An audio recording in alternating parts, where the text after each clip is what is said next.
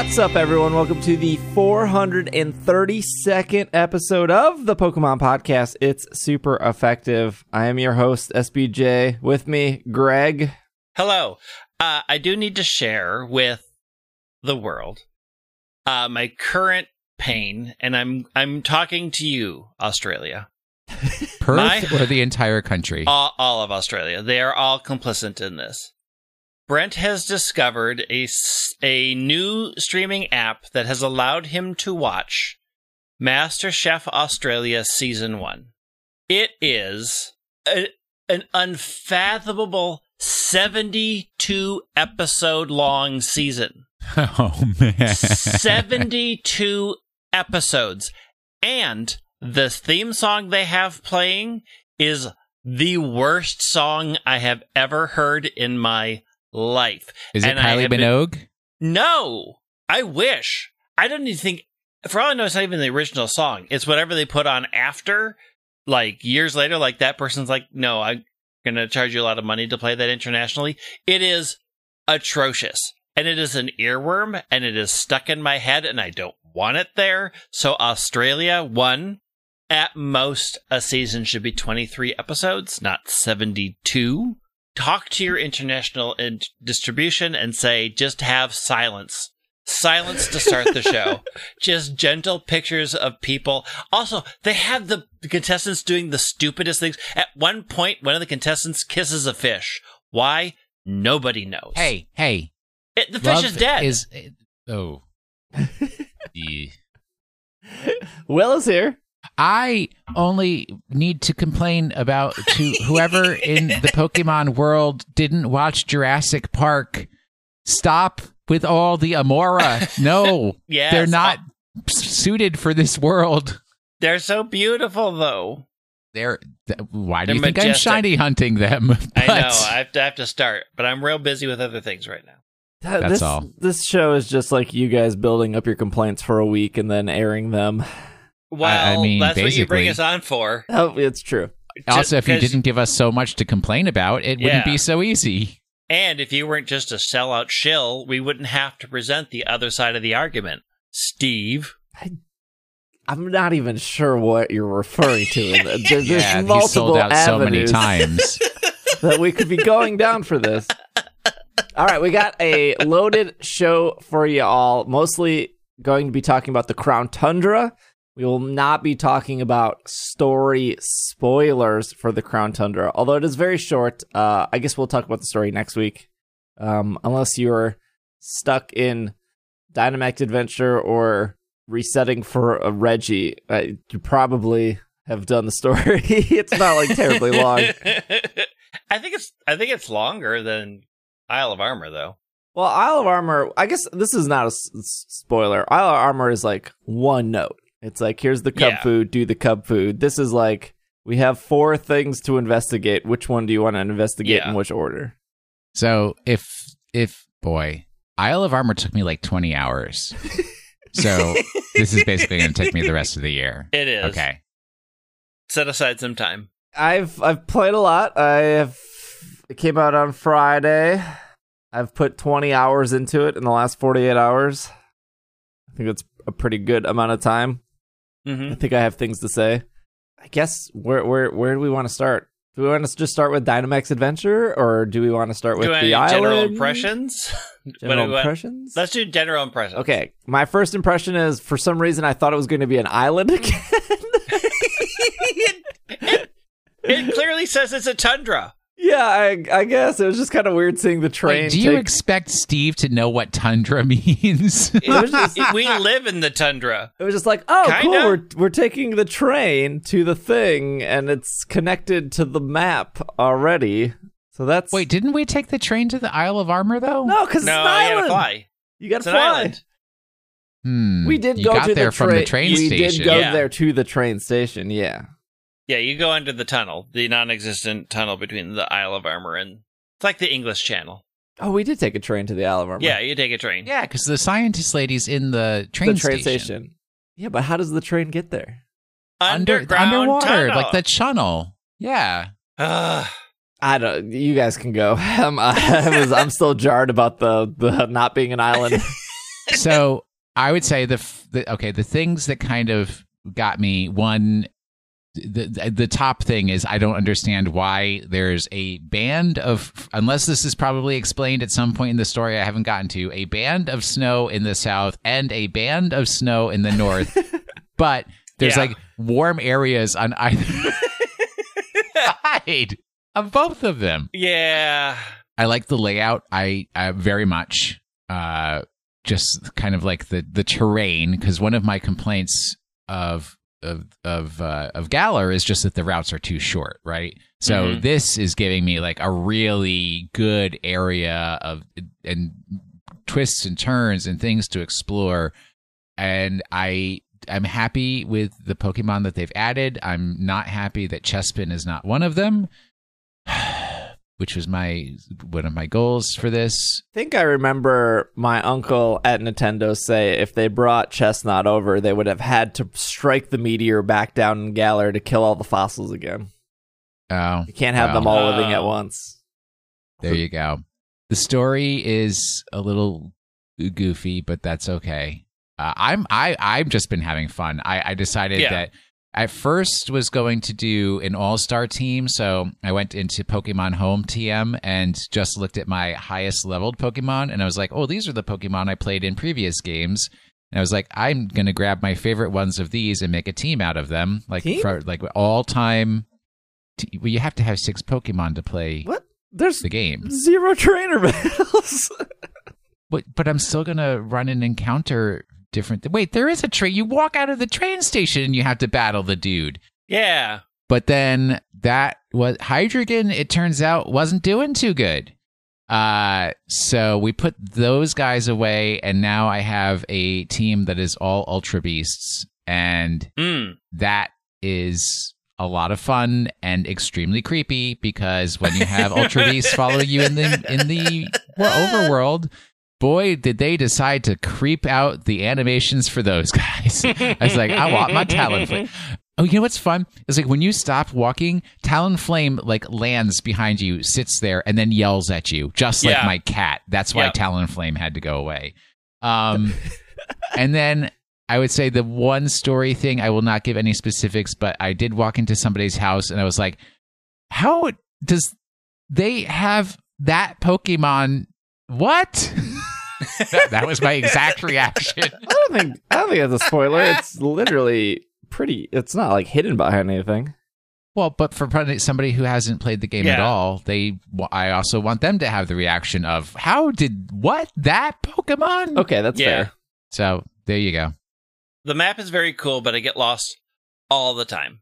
And I want more than on the Isle of Armor. I want a mini map for this one because I can't tell where I am because of the weird band of snow and there's multiple points of access. I get lost all the time. I like the story. I think the story is better than Isle of Armor, so I'm happy there.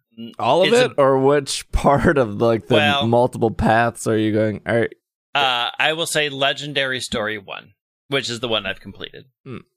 I think it's very pretty. Like, I do think it looks great. Even better than the Isle of Armor. I just think it looks very good. I am slightly disappointed. I just sort of felt like you could have added more missing Pokemon than you did. That feels a little light. The problem is, to me, of the 100 Pokemon they added, like 60 of them are either legendaries or Ultra Beasts. Right. So have like Nidoking and Nidoqueen, you're like, well, that's another 6. Yeah. I mean, it's just like the walking around in the real world. There's a lot of ones that I've already seen before, and that was just a little, it's not terrible, but I'm like, you could have easily added more of the old ones here and had those been a bigger surprise than like Zubat is back. And as awful as ever. Yeah. Somebody at that company loves Zubat. I don't know why or who, but stop. Stop it. Just stop. Don't worry. If they're going to keep to their word of not every Pokemon will be in every Pokemon game going forward, maybe Zubat and Goldeen will be there. Hopefully Zubat and Goldeen make the cut. So I think just sort of the lack of added in Pokemon was a little disappointing. I think everything's beautiful. There are things that I did in there that I didn't expect, and they were big surprises. I don't know, like you can shake every tree, no matter their size, and things will happen. Mm-hmm. And that was a fun surprise. That yet. Yeah, that was a fun surprise. One thing I also wanted to say, now that it just came to mind, is I wish they would just stop, reformat the games, stop doing character animations, because you guys obviously don't understand how humans move or interact with each other. So please, it's creepy and disturbing. The thing that I couldn't help notice is, like, this is in the original wild area. There is the initial same complaints got lost. Very big. Love it. Confusing. Wish there was a map. I think this applies to every new area, but there are no like houses in that. And technically the Olive Armor is all considered a wild area. And there's only one house? Just the dojo, right? Oh, there's a house and then there's the two towers. The two towers. That you can only go into once. And the train station. And then never again. Yeah. But I will say they are good markers. They are good markers. And then they did a little village in the Crown Tundra, which is like, oh, cool. Maybe we're getting closer to having this as being the norm. And I think that's kind of what a lot of people are hoping for or reaching for, is they want the whole game to be wild area. Mm-hmm. However you describe that. That's the best I could describe it. I don't know. Open world. They want the game to be open world. But that little village is like three houses and four people. It's four houses. There's one point where the game tells you, like, talk to all the villagers. And you're like, oh, the three. Like, I got to talk to Betty and Shirley over here. And I got to talk to the There was still one that I missed. And I was like, where is this? I swear I've talked to it. Oh, it's because they used the same character model for three of them. Yeah. Yep. It's like, it's not the person that's just sitting there. That's not... No, okay. They can do 800 plus Pokemon models, but time and time again, we're only allowed 12 character models. We have long since determined that triplets, quadruplets are very, very common in the Pokemon world. I like Peony a lot, though. I do, too. He is very cringeworthy in, like, the good ways. Yeah. The daughter, not as memorable to me, I think. Well, she's there very briefly. Well, she's always in the cave telling you that she'll haggle you a legendary for 5 Dynite ore. Dynite ores. She gave me an item. Yeah, this is actually the thing I'm a little disappointed in. Not that big of a deal, but when you unlock the Isle of Crown Tundra, the Isle of Armor. You just can go back to the old stores and buy the new clothing, but there's no shopping pass in the Crown Tundra. It seems like the main way to get clothing is in between Dynamax adventures. You have to remember to talk to her. Yeah. And she will give you clothing items in between. She'll be like, oh, I found this on the floor. I don't like it. Here's for you. So if you want, like, Team Flare's goggles or Getsis's eye... I haven't talked to her enough. She gives you all that, but you have to remember to talk to her in between. And if she says, like, I have a Landorus for 5 Dynite, or you can say no and then talk to her again, and then she'll be like, I found this hat. Would you like it? Oh, I was only talking to her once between raids. I will keep talking to her until she has every time in between, just talk to her. I honestly thought by the style of her hair that she was more tied to the legend of this pass than she is. What's the issue? That Peony wants to do Dynamax Adventure. Yeah. And she wants to do Dynamax Adventure, but she doesn't want to do it with him. Is that just the whole... No. He wants to do the legendary tour. Did you not see his childlike drawing? So he planned out an entire tour of the entire Crown Tundra. Yeah. To do all of these things. And which she did not include the Dynamax Adventure at all. Because he thinks it's too dangerous. Oh, okay. She only wants to do Dynamax Adventures. So she pawns her dad off on you. Yeah, but I literally, when I first met her, And she turned around and she has that bulbous crown-like hairstyle. I thought, oh, she's tied. She's going to be the one that's going to start off this whole legendary Calyrex adventure. And nope. She just sits in a cave. Do we want to talk about Dynamax Adventure? Yeah. I mean, it's what I've spent most of my time doing in the Ground Tundra. Yeah, I have done about 24, 25 Dynamax Adventures, which is a lot. It's four Pokemon times 25 is 100, so I guess I've seen 100 Pokemon at this point. So it is a little bit different than we thought it was going to be. Mm-hmm. I was expecting like 4 to 5 Pokemon before Legendary. It's a hard 3. Yep. It looks like more because of the branching paths, but they branch it in a way where you're only doing 3. The other thing is, which is very different, is there are no shields on these Pokemon. Yep. Not even on the Legendary. There's no shields. Yeah. And they still must have. I think it's because of the rentals, or like I'm sure all the rentals were made in a way, but the most I've ever been able to do damage-wise to a single Pokemon is about 50%. So it was possible to like two-shot a Pokemon. Mm-hmm. I mean, it's hard. It's hard yeah, but you really have to have a good, like the exact right combination for that to happen. Even with no shields, the whole process, which I was saying for a couple weeks, is almost 20 minutes. Like you are, from start to finish, it's about 20 minutes. I timed every one I did for the sake of this conversation. The fastest I was ever able to do it was 15 minutes. The longest it took me for one was 22 minutes. But on average, I was completing almost all of them in about 17, 18 minutes. And that's not counting the time it takes to get the group together. I started the timer. I started the timer once we started picking our, once everyone hit ready. I started the timer. And you never had to play with NPCs, right?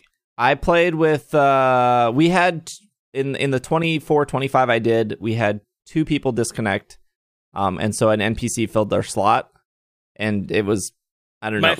My first run through was all NPCs. I did the first one by myself, because it was early in the morning, and I was like, ugh. What was funny is the person that disconnected, because I was streaming this on Twitch, they got 3 NPCs in their place. So they were still in the Dynamax Adventure. Huh. And we got the one NPC for that person, and they were able to get to the legend and beat the legend before us. Well, it's like the NPCs either do absolutely the worst choices, or they do like, that was a good idea. Thanks for coordinating and doing that the right way. Right. They are very hit or miss. When they are hit, they're great. So I know people want us to talk about this. I will disclose here that there is a data miner. This data miner has been wrong in the past. This data miner has been right in the past. This is the same data miner that Cerebi used, but they initially tweeted that Dynamax Adventure had no increased shiny odds based on the player ID. This is getting really complicated, but pretty much your player ID that the game assigns you, which is what you can see on your trainer card. It's like probably like 112769 or whatever. That number is what rolls the thing that determines a shiny. And they ultimately said that like there was no extra rolls going through Dynamax Adventure without the shiny charm that they saw. And then about an hour later, they looked at a different thing, and ultimately, to make this easy, it's pretty similar to the wormhole stuff. So if you remember Ultra Wormholes and Ultra Sun, Ultra Moon, there was a base percentage. I think it was a base 1% of a Pokemon being shiny. We're talking about the 20 Pokemon, not the legendary Pokemon. So that's like the Altaria, the Abomasnow, the Hippowdon. Boy, it sounds like you've seen some fun ones, because I think I saw Basculin about 8 times. Basculin is not in the Ultra Wormholes. No, Basculin's on the Dynamax Adventure. Oh, Dynamax Adventure. Yeah. So those Pokemon had a base 1% to be shiny in the Ultra Wormholes, but the Ultra Wormhole didn't use your shiny charm or your player ID. It determined how many rings the wormhole had. and how far you went. And it went from like 1% to like, I can't remember. It was like maybe 36% a chance of being shiny doing that. So the data miner then discovered, I'm only putting this disclaimer because there could be more to it. There could be less to it. Remember, the data miner originally thought there was chaining involved with overworld method. That with the shiny charm, there is a 1 in 100 chance per Pokemon you encounter, and you encounter 4 a Dynamax run with your. There's a 1 in 100 chance that that Pokemon will be shiny at the end of the adventure. They're never shiny while you're fighting them. Yeah. Everyone will have a different role at the end. So Will could get shiny Basculin, and I could not get shiny Basculin, for example. And if you don't have the shiny charm, you have a 1 in 300 chance, because remember the shiny charm gives +2 of getting a shiny through the adventure. So there is some misinformation about here where YouTubers and other content creators are saying that it's a 1 in 25 chance of being shiny. It's technically not true because each encounter is a 1 in 100 chance. Right. You could, I guess the way you say it is the adventure, the entire 20 minutes is a 1 in 25 chance. Yeah. Because there's 4 chances out of 100, basically, right, that one of them will be. So every time you go on a chance, there's a 1 in 25 chance that one of the 4 will be shiny. So you're spending ultimately 20 minutes for Community Day odds. Yeah, which I'm sure that was thought about, right? Like But I was completely wrong in the sense that I didn't think they would do anything. I thought there would be shields. I thought there would be. I thought it would just like I thought everyone. If it was shiny, it would be shiny for everyone. I thought shiny charm doesn't affect raids at the old raids, so why would it affect these raids? But also, Dynamax Adventure doesn't even use Wycom. No. Oh wait. Before we get there, because we're still talking about patching and everything like that. Don't waste your good balls, people. Yes. It is guaranteed catch for everything. Get just Pokeball, Premier Ball if you want to feel special. Oh, yeah, there is no problem catching anything in these things. That will come up on my list of complaints about Dynamax Adventures. Yeah, for maybe somebody who hasn't purchased the DLC or maybe on the fence. Dynamax, I love Dynamax Adventure. I love it too. I love Dynamax Adventure. I love it a lot. That I have minor complaints. But overall, it is pretty much what I want to do every time I start up Ground Hunter right now. I want to find people online. I want to go and just like and say, hey, let's run some layers. Let's see what we get, because it is just really fun. The fact that they added rental so that everybody has a very specific, like, you aren't a level 100 power through. They are all calibrated to do very specific things. You have to think of strategy. You have to look at their moves. You have to look at the layer and sort of plan out, will this get me to the end? Like, all of that is really exciting. It's really exciting to, like, have, like, this minor puzzle of how to do this layer successfully. You have to argue with your friends because they chose the wrong path, or they didn't say what path they needed to do fast enough in that daggone 10-second timer. It's real short. And it's like 10 seconds to pick a path, 10 seconds to pick an item if you come across a backpacker. Oh, and rando scientist, could you possibly mention which extra Pokemon? Could you just tell me which one you have? Oh, the first time that happened, I was ready to turn around and, I don't get violent, but man, I was angry. I was heading towards a water legendary. I had an electric, and the scientist said, oh, hey, I have something to switch out. And I was like, well, I haven't seen this before, so sure. And it gave me a poison type. And I'm like, sure. This is absolutely the thing I do not need to finish this layer. Never again. I will say that as a real sign of, like, approval of the Dynamax Adventure part, I mean, I literally sat for 5 hours yesterday nonstop just doing Dynamax Adventure. I did too. And I did too. Like, that is how much I enjoy doing them. I have complaints. Of course I do. Oh, I was just going to explain what it was real quick for people who haven't tried it. Go for it. So when you go into Dynamax Adventure, you can either partner up with NPCs, or you could just partner up random. If you wanted to always get a group of real people, you could probably type in 69696969 or 11111111 because unlike Ycom, it doesn't need people on your friends list, right? So you can just type in a number and then match with other people that have typed in that same number. Think of it more like Surprise Trade, or not Surprise Trade, but the Link Trade. Where it was broken before. And then they added more numbers to fix it. And then you get 3 Pokemon that will appear, 3 rentals. None of them will have held items. You get to see their movesets. These Pokemon, I think Cerebi says there's like 260 Pokemon that you can pick. Like Executor, Clefairy, Comfey, Celio, like Sigilif, like there's a bunch that come through that you probably, most people don't maybe think of using throughout their adventures or whatnot. Anyways, you see 3, you pick one, a new one comes in, and then the other 2 that were still there are left over. Well, and then, wait. The person who's hosting the Dynamax gets to pick first. Yes.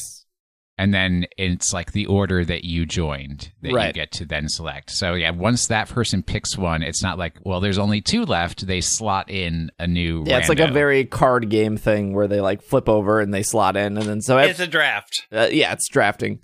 And then everyone picks. And then usually the start is 2 different ways. And what the final legend will be based on type.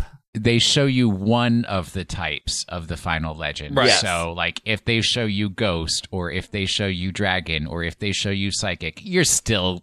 yeah, you can kind of maybe think of what... Like, if they're showing flying, you could be like, well, it could be Lugia, it could be Ho-Oh, it could be Zapdos, it could be Rayquaza. Like, it's at least not going to be Zerkatry when you get to the end. And then you could take either path, and you have to play who's that Pokemon very quickly. Because you can see a little bit of their outline, depending on how big they are, in the mist that they're hidden in. And then there's a couple people along the way that probably influences the decision more than it should. There are the scientist people, and they will be the one that will say, I will give you a random Pokemon. Good luck. Right. Well, it's like I will trade you the one that I have, although I'm not going to tell you what it is for the one that you have. And it's the devil's bargain. Don't do it. There are berries on the ground. All that does is replenish your health. Not fully. It replenishes your health. It does not remove status condition like paralysis or poison or frozen, which then leads to the point of when you walk out of your first raid battle, your HP, your PP, your everything is it does not get refreshed. Right. It is, you are stuck with where you stopped after each raid battle. So you have to carry through with the health and everything that you ended the whatever raid battle you just came out of, with the exception of swapping. So yeah, if you walked out of a raid battle with a 20 HP left Machoke, you might be the one that wants to take the new Pokemon, not because you love the new Pokemon, but mostly because, like, you will probably faint going into the next battle. And it's 4 faints for the entire adventure, not 4 faints per raid. Right.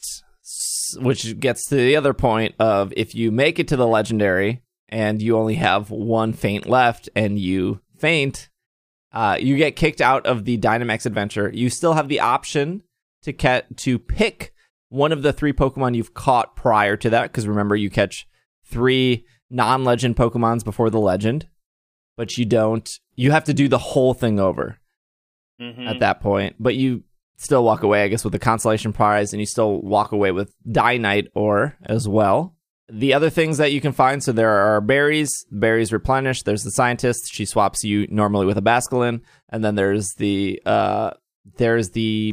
hiker, the girl backpacker. And she's probably the best one to talk to because she will give you a held item. And sometimes that held item is Eviolite, which is huge if you have like Charmeleon or Executor or Clefairy or Chansey because they benefit from Eviolite. The other thing, Executor does not benefit from Eviolite. Oh, sorry. I just like saying Executor because I keep using him. But that is something that I want to bring up. In the rental Pokemon, this was a little unexpected for me, is a lot of non-fully evolved Pokemon. So you may get like a middle evolution as like what you're... Look, I took out Kyurem with a Combuskin, okay? That's all I wanted to say. I think those are the three, right? The hiker, the scientist, and then the berries. That's all I've seen. I think that's all I've seen. And it's every Pokemon has 100% catch rate, so you can use whatever Pokeball you want on. But again, keep in mind that you do not know if the Pokemon is shiny, or you don't know if it's hidden ability. Well, I guess you could maybe guess if it was hidden ability, depending on how it performed in the raid. But you also see it when you get to choose it. Right. I'm just saying, so, like, if you really want a hidden ability G-Max Kingler and you were saving your Lure Ball for it, you throw it, and then when you get to the end, you get to pick 4 Pokemon, and if you decide not to take the Kingler, you lose that Lure Ball forever. Yeah, that's one of my complaints. But also, how excited was I that they have the Gigantamax Pokemon in there? Yeah. Like, I got a Gigantamax Butterfree, which I didn't have because of that. So that, I was super pumped for that. Also, shout out, yes, it's 150 Dynite ore, but you can now just buy Beast Balls. Yep. So that's pretty sweet. Yeah, I don't think that rotates either. So I think they now have a way to get every Pokeball. If you want the Apricorns, you do the Scam-O-Matic, which is a 1%. Or a 1 in 1,000 chance if you want a Safari Ball or a Sports Ball, which the Sports Ball is pretty cool. We haven't had the zero way to get Sports Ball outside of Heart Gold, Soul Silver, the Bug Catching Contest. And this is the one way to get the Beast Ball now, is to pay 100. 150 is a lot, I think, for Beast Ball. It's a lot. Especially since the most I've ever gotten from a raid is 10. Yeah, I think you can get up to 12, but I'm not sure what triggers the 12. I know the 10 is you get 8 for completing an adventure with friends. Yep. And then you get 10 for completing an adventure with friends as long as there was no feints at all. Yes. But I heard 12 is the most, but I'm not sure how to get 12. I don't know how you get 12. I don't know what's left. That. You take... I don't know. You don't swap out. You... Oh, it could be if you... Oh, I don't know. You don't swap out. You don't take any damage. That seems impossible. Yeah, that's... Yeah. Don't sleep on Clefairy, though. If they present you Clefairy, Clefairy's boss.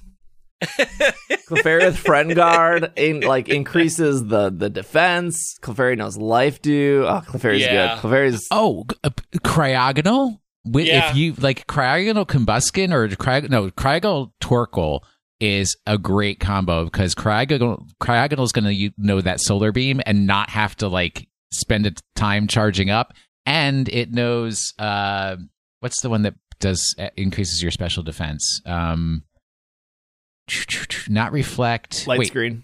Amnesia. Light Screen. Oh, Light Screen. Yeah. I will say, piece of advice on Dynamax Adventures.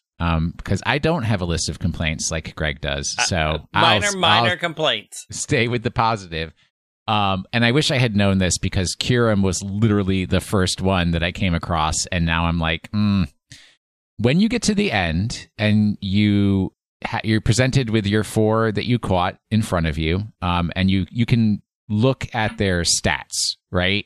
And you can check the stats, and that's how you see if one of them is shiny.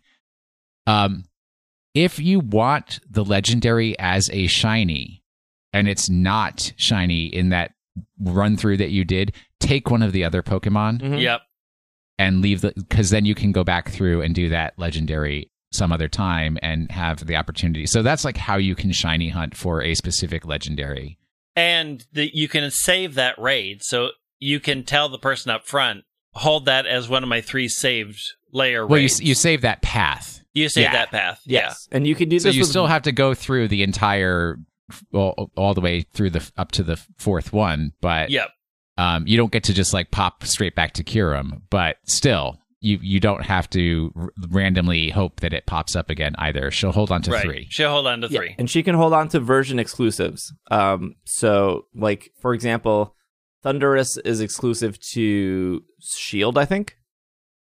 So if you're a Sword player and you join a Shield raid and that Shield host takes you to Thundurus, you don't normally see Thundurus in your game, so I would recommend at the end saving the Thundurus for yourself if you want to go back and get a certain nature, or if you want to go for shiny, because this was like a very smart thing that they did is, even if you don't care about shinies, I mean, obviously it seems like they built this in for people who did want to shiny hunt. Yep. But let's say, you just want an adamant Solgaleo. I don't even think that's the break nature, but, and you go through and your Solgaleo's timid, you can say like, I'll pass on it. I'm waiting for this. So you have the option to do that as well. And you pick one at the end. I think we talked about all the mechanics of it. Yeah. I think so. I can't think of anything we've left off. Like I like that it's like a win and lose situation. I like that you can just do it in the cave. You just go to the cave. Yep. Everything's there. You don't have to explore, walk around. You just get back in line, say I'm looking for more people. Queue me up. Let's go. But I do like the exploring of the other dens. But also, I have no desire to do the other dens because I just don't. I mean, I've done the other dens. The other dens are still fun. There's still things out there that I haven't run into. If the Pokemon Company was to do like another Wailord weekend or another Clefable weekend or another Pikachu weekend, I think those are fun, and I think that's good.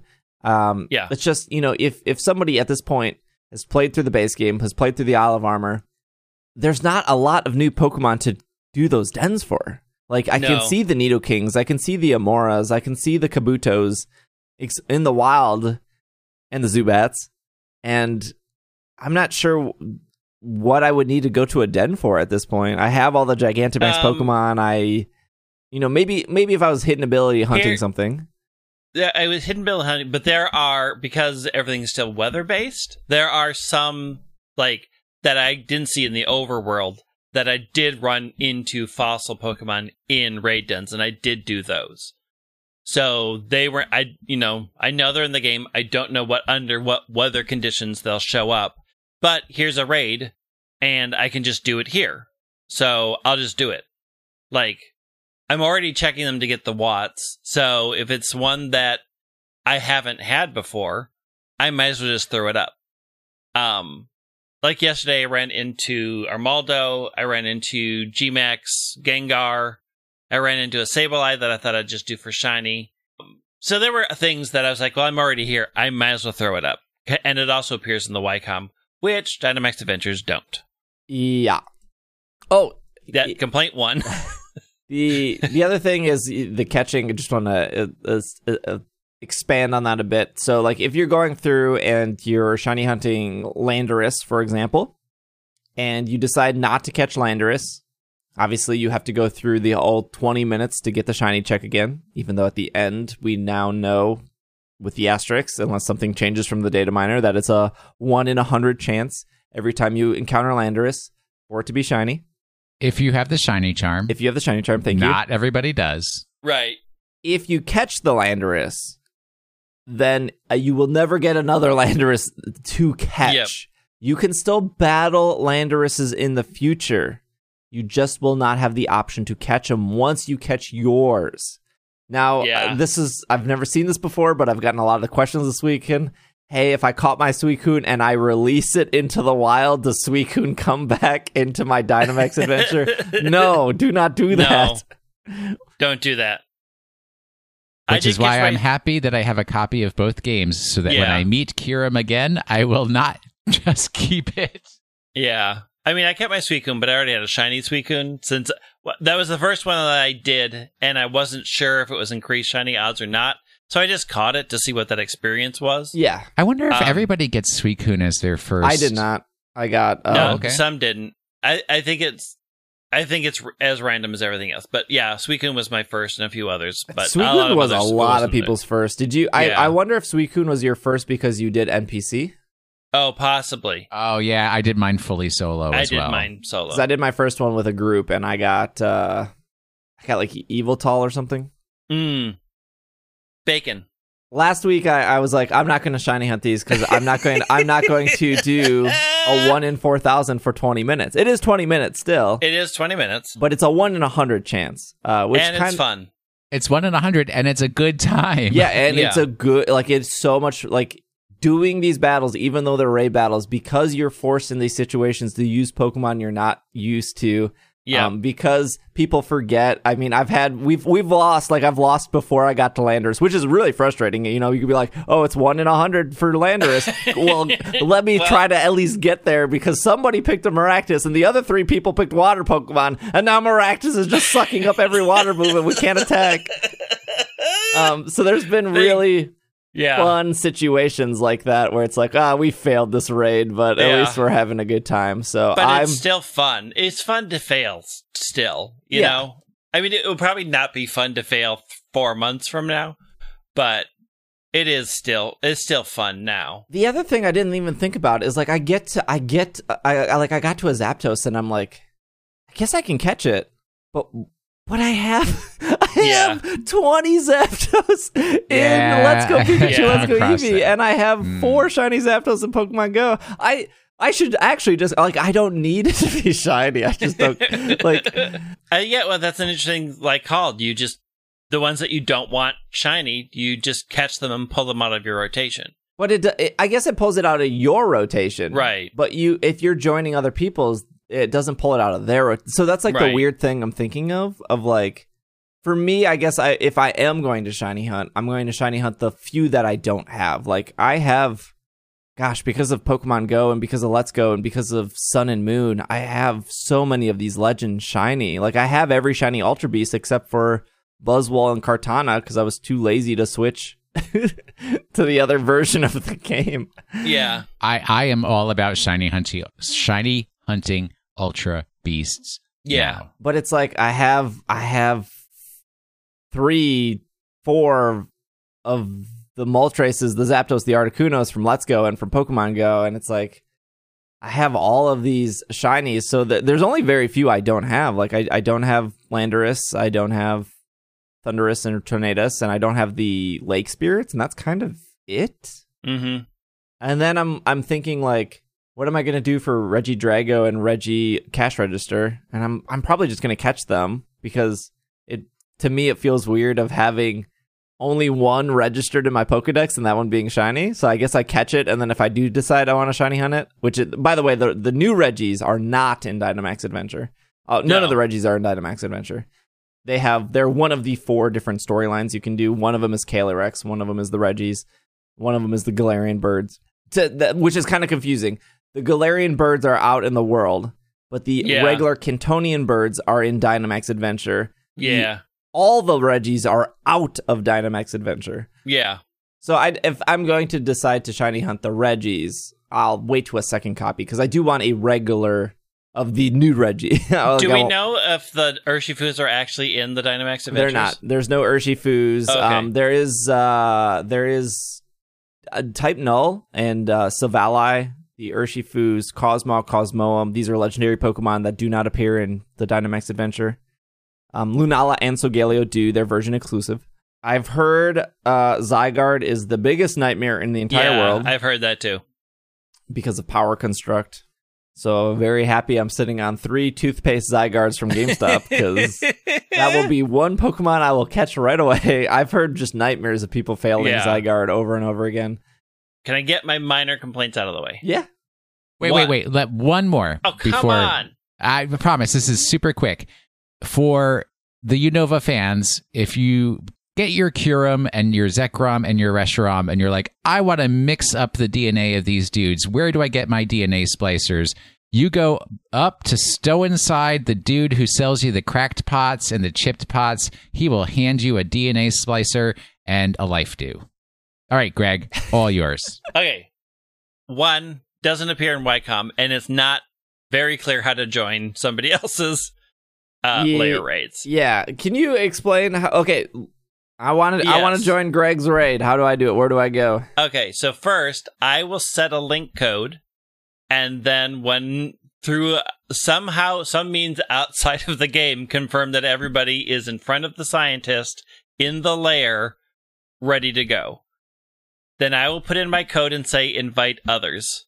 Then you, the person that wants to join mine, puts in the exact same code and then says, invite others. And what it does is everybody who has the same code ends up together, which... since humans are still bad at numbers, means that sometimes multiple people, since there's millions of playing, have picked the same code as you. No. You always just start with 0, because all the lazy people start with 1, because it's the first one. You gotta go down to 0. You gotta put the effort. As a person that started with 7 multiple times and still had people jump into other people's raids, there's a million people playing and a million combinations. I have never had a random join my raid.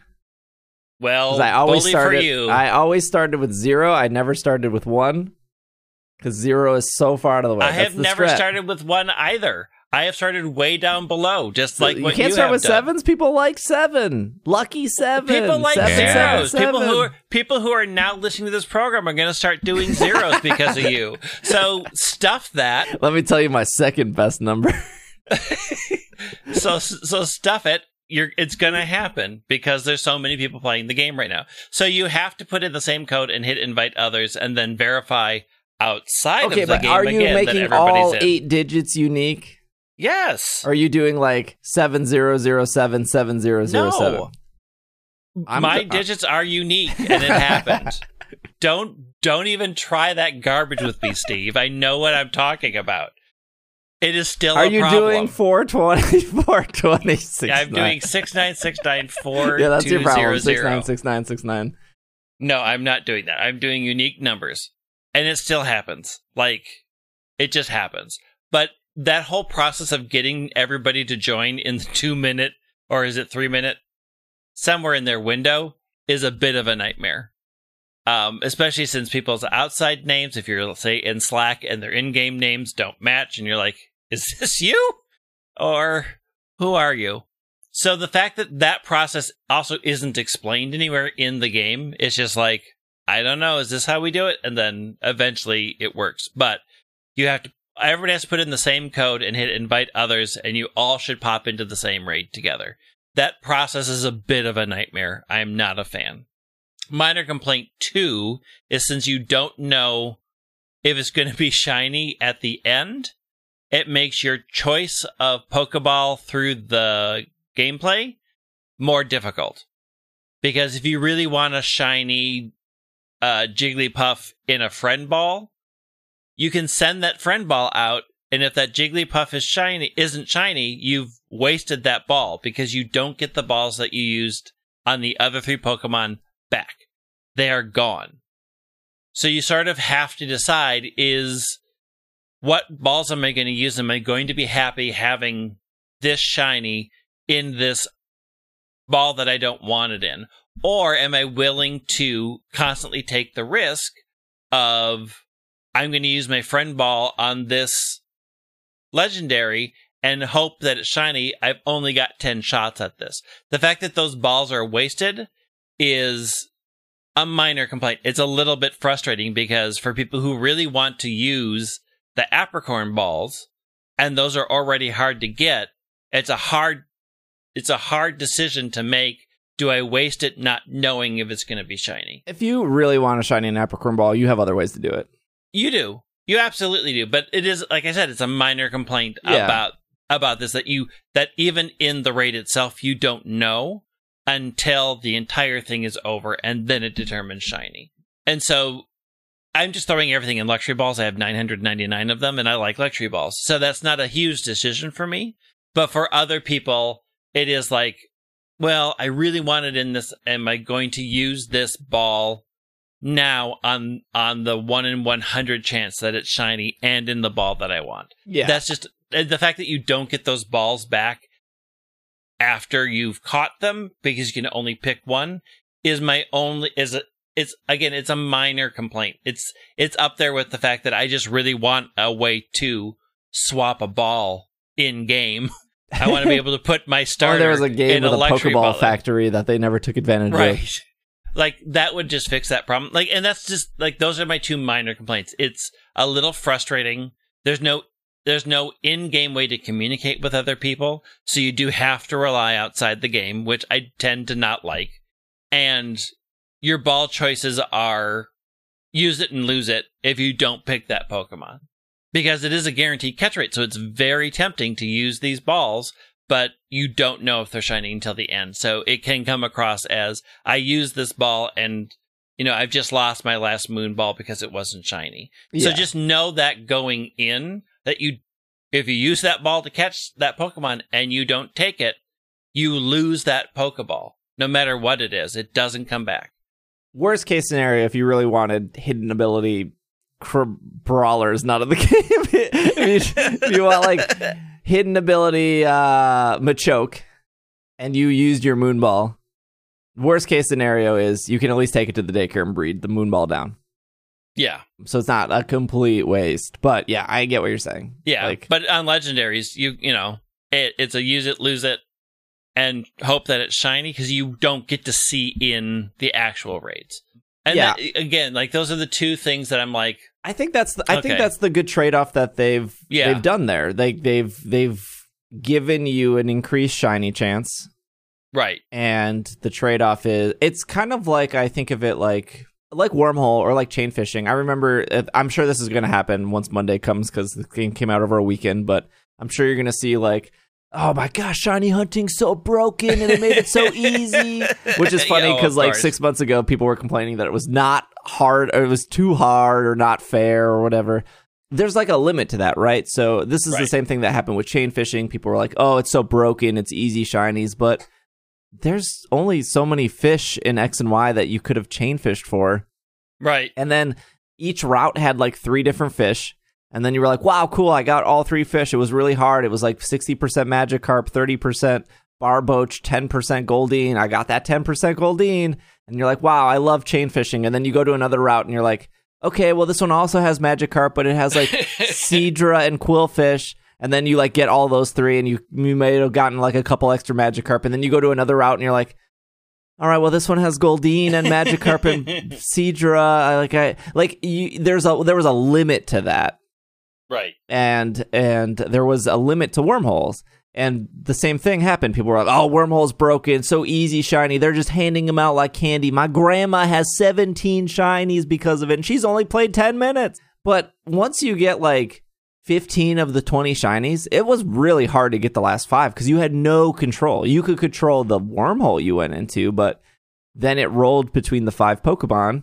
And it's like, oh, I was missing Yanmega in the red one, and oh, I got a Altaria, not Yanmega.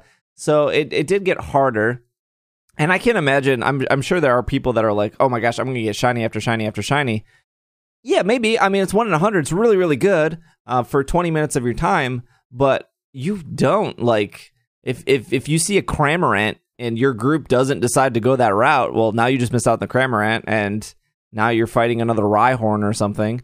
Like there is no control. Like if you were thinking, I'm going to get shiny Jigglypuff by doing Dynamax Adventure, I haven't even seen Jigglypuff yet. Like I've seen Executor like 3 times. Have. If you were that person that specifically wants to shiny hunt a Pokemon, you're probably better off for your time to do that outside of Dynamax Adventure, whether that is Masuda or whether that's Overworld Encounter, because you know at the end of that, you're guaranteed that, whether it takes 10 minutes or 2 weeks.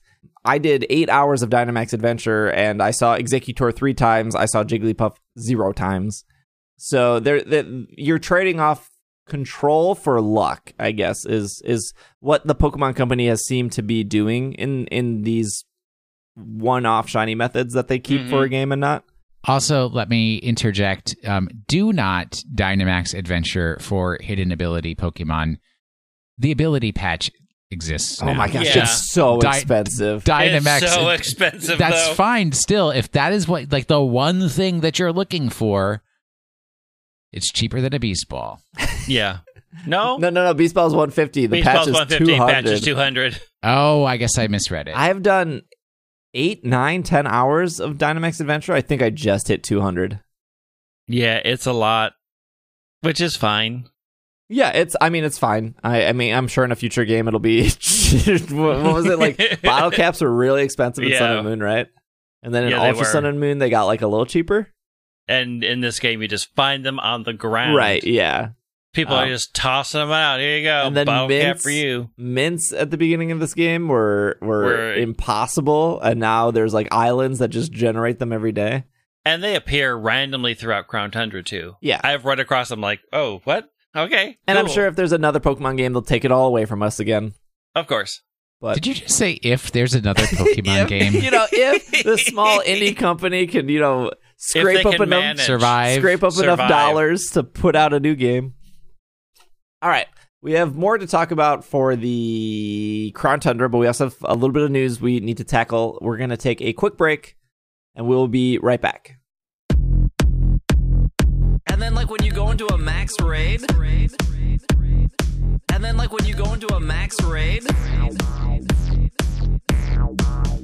thing's like so loud. You're so... It is. But I love it. Yeah, exactly. It was loud enough that it, like, kind of startled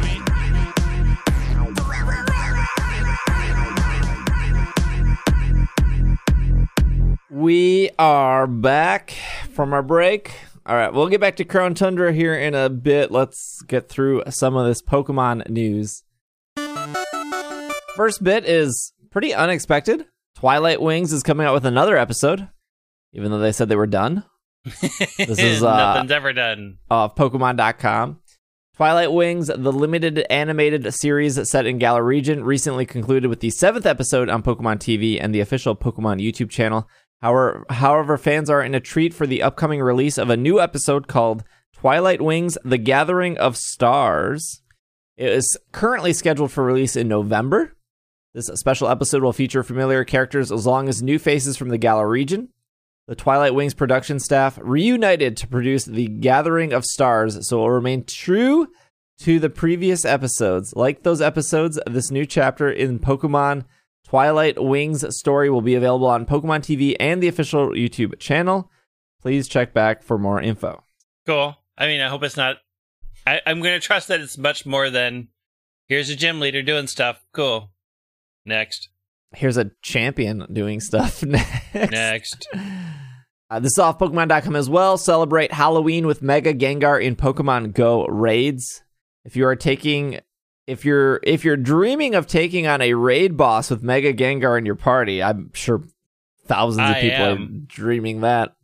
Your days of pinning will soon be over. Pining. To celebrate the spookiest holiday of the year, the Shadow Pokemon's Mega Evolution will feature Mega Raids. Will be featured in Mega Raids on October 23rd, replacing Mega Venusaur. Always the Kanto starter that is out, I suppose. Since Gengar is Ghost and Poison, team up with Ground, Psychic, Ghost, Dark type attacks. Mega Gengar is just a few of the many Halloween-themed activities taking place in Pokemon Go this year. There's no end date here. I would imagine November 1st. Yeah, probably. This actually brings us into some more Pokemon Go news. First bit being that Latin America will get their own unique event. I'm very excited to hear people complain about this. Why are they complaining about it? Because Pokemon Go fans are selfish and they want all the events for themselves. Oh. This year's spirits will return in our annual Halloween event in Pokemon Go. We will be celebrating the Day of the Dead for the first time in a special event for trainers in Latin America. The Day of the Dead is a holiday observed in Mexico and other parts of America that celebrate the lives and memory of family and friends who are no longer with us. In Mexican tradition, it is said that the spirits of the deceased return to the world of the living during this special time to share a joyful celebration with their loved ones, surrounded by candles, flowers, fruit, bread, sugar skulls, incense, and other traditional foods and decorations. So on Sunday, November 1st to Monday, November 2nd, they will have Pokemon representing different elements of the Day of the Dead, including Cubone, Sunflora, Roselia, Cacnea, Duskull, and Litwick, appearing more frequently in the wild. The following Pokemon will be attracted to incense: Ghastly, Misdreavus, Absol, Shuppet, Duskull, Drifloon, and Litwick. And there will be field research for those players, including Pokemon that will be Marowak, Alolan Marowak, Murkrow, and Duskull. Those will all be shiny. May all be shiny. They're not all guaranteed shiny. When sharing Pan de Muerto.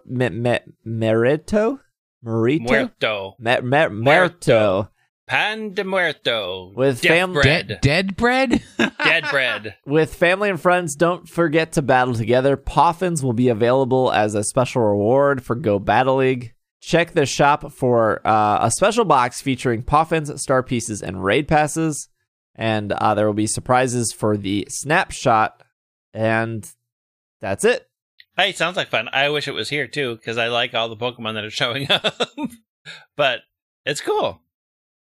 Yeah, I wonder if they'll do more specific events. I'm assuming this is kind of the start, right? There are probably plenty of things that Americans don't celebrate that others do. I am a little confused, though. Is this for all of South America, though? It doesn't specifically say what region. It says Mexico and other parts of the Americas celebrate it, but then it depends on what they define as Latin America. Yeah, because and like as far as I'm aware, like, Day of the Dead is like a Mexican tradition. Right. It is not a Brazilian. It's not an Argentinian. It's like a Mexican tradition. So that's where I was like, why would they have it in these other places? Yeah, it depends on what they consider, like what their Latin American region is. I don't know how far that extends or where. I mean, they also say that Latin America is supposed to get Corsola, and it's still appearing in Texas and Florida. So I don't know how they like limit it. Yeah, I don't know. Is it based off your profile you set? Is it based off of your location? I don't know how they roll this out. It's cool though. It sounds cool. It sounds like a cool event. Yeah. I mean, anytime Roselia appears more often, I'm into it. There is some November news here for Pokemon Go off PokemonGoLive.com. November's research breakthrough encounter will be Togetic, the happiness Pokemon, from November 1st through December 1st. I'm assuming because of Go Battle League, like Togekiss is really good in Go Battle League. That's probably why. Would be my guess. Insert remember when legendaries were in breakthrough encounters? Yeah, that was like well over a year ago. Why give it up, buddy? That ship has sailed. I mean, the ship may come back. Yeah, like, true. It's just on a long voyage away from you right now. It's got a world to circumnavigate. Friday, the 23rd of October through November 5th, Darkrai has returned, the mythical Pokemon. Darkrai. November 5th through the 16th, a familiar Pokemon will return. They do not... They're all familiar. I'm just default Lugia-Ho-Oh. It's always Lugia-Ho-Oh. I don't know. Cresselia? We just had Cresselia. I mean, it's so weird that they just call it a familiar Pokemon. Just Mewtwo? Name it. What's it's another Pikachu Mewtwo. Or Eevee? What appears in November? It's Ho-Oh for Thanksgiving. The only thing I know it's not going to be is Palkia Dialga. It's Moltres. It's a bird on fire for Thanksgivings. They just did Moltres. So? It's a familiar Pokemon. It's Pikachu. Yeah. The most familiar Pokemon. Pikachu wearing a Palkia outfit. It's Pikachu wearing a pilgrim hat. From the 16th through the 27th, Terrakion, Cobalion, and Virizion. I had to look up all these names, so I'm saying them right. Will be in 5-star raids. They all end in "-in". That's how you remember, though. Terrakion, Cobalion. I didn't believe it was Virizion, but it is Verizon, like Verizon Wireless. Virizion is how that... It's just weird that they didn't make them Ion. Yeah. I don't know. Language barriers make it easy to say for everyone. I don't know. I mean, it's Lion. Ion. I mean... We do not know what the raid boss will be for November 24th through the 30th, but that will be a set period of time where a raid boss will appear. Spotlight hours on Tuesday, November 3rd. Cubone will appear, double the Stardust. Oh. November 10th, Jigglypuff will appear, double the XP. November 17th, Meowth will appear, because we haven't gotten enough Meowth in the last year. Meowth will appear, twice the candy. Again. I guess. On November 24th, everyone's favorite Barboach will appear with twice the candy for transferring. Save your transfers for that, I guess. I mean, I'm at the very limit for storage because I keep waiting for this Go integration. Mm-hmm. End of the year. They need to hurry because I don't want to throw things away. December 31st is when it's going to come out. Wasn't that when Pokemon Bank came out? It came out like the 30th of December. Well, it came out late is what it did. Yeah, I felt like it came out real late. Other thing to take note here is that they did an egg rotation. So all the eggs are different, except for the 12Ks. Obviously, those just rolled out, so they have no reason to change it. We don't have to go through the entire egg rotation here, but... If you want to see what's in eggs, I made a graphic that's on the twitter.com/pkmncast, and on Instagram, pkmncast there too, of everything currently in the new egg rotations. So if you're curious of, if you're looking for a specific Pokemon and you're curious of where they are, that'll help you, I hope.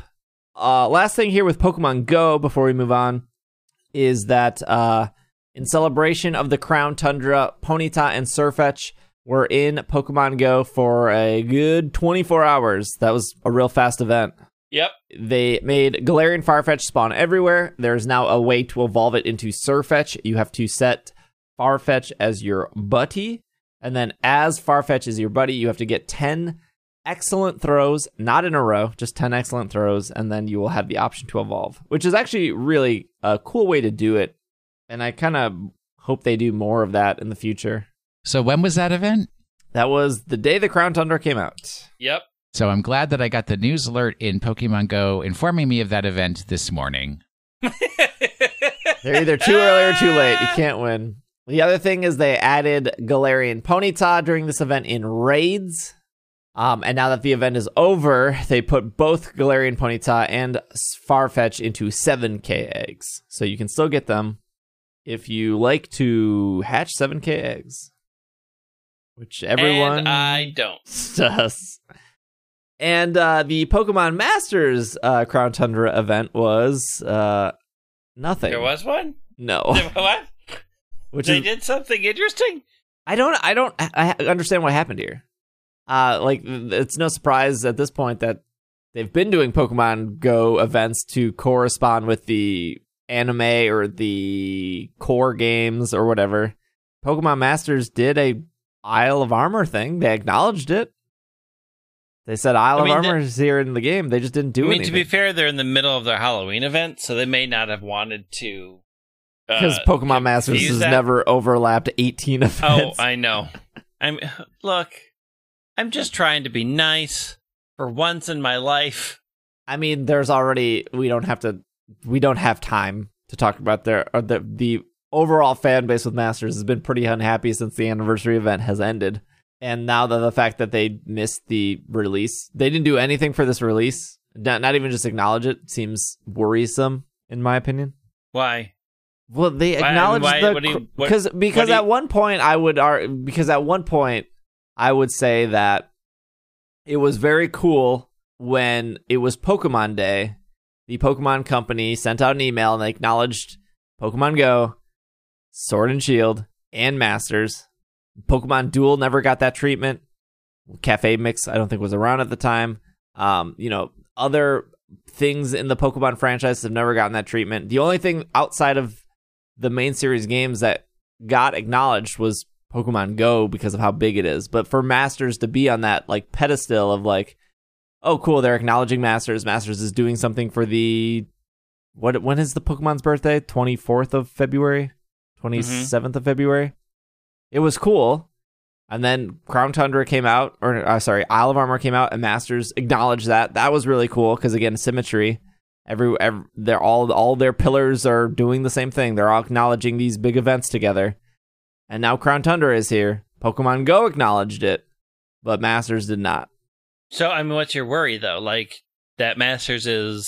My worry is just that I don't know. Like I don't know what is happening there, but I do know that people are not happy with Masters right now, and they skipped this event, and we don't know what's planned for November for Masters. So they may do something. I just feel like we're Crown being Tundra left in the dark after, here on Masters. They may do something Crown Tundra after Halloween. Yeah, just give them some space, give them some breathing room. I mean, they may. So I feel like if you're coming off a 1 year anniversary event, you don't lose all that momentum. You got to keep that momentum going, right? Because players came back because of the 1 year anniversary. Yeah, I mean, but I don't think they've lost the momentum. I think they've had very specific events for their game. Like they are in the middle of a big Halloween event. They may have like I don't know what they would do for Crown Tundra that couldn't wait until November. And maybe they learned that players actually don't like overlapping events. So they I would were say like, most no, players are saying that there's nothing to do in Masters right now. That's not good. Log in every day for free gems. Okay, how many free gems are we? Like that used to be a thing. Now it's log in for skip tickets that you can't really use. Yeah, I mean, I think what's driving people away from Masters isn't that there isn't new content. It's that they had a really good thing going with the stamina that felt like it wasn't overpowering, but also gave you things to do. And now some of us are sitting on 1,200 skip tickets, and you can't use them fast enough. And you get 1 200 stamina update a day, which is 10 skip tickets. It's just not enough, and the events are good, but since they raised the cap to 125 and they raised the 6EX problem, some of those trick-or-treat boss battles are not fun if you haven't spent all of your time trying to get them up to 125. Like, they can be a very frustrating set of circumstances, especially if you've been unlucky in polls. I think there's just sort of a combination of the getcha thing, the stamina being unbalanced, that the current events in the game aren't enough for you to spend out all of your stamina knowing that you won't get it back fast enough. I don't think that's a hint that they've lost faith in the game. I think that's a hint that the game needs. I don't think that Masters is folding next week or anything.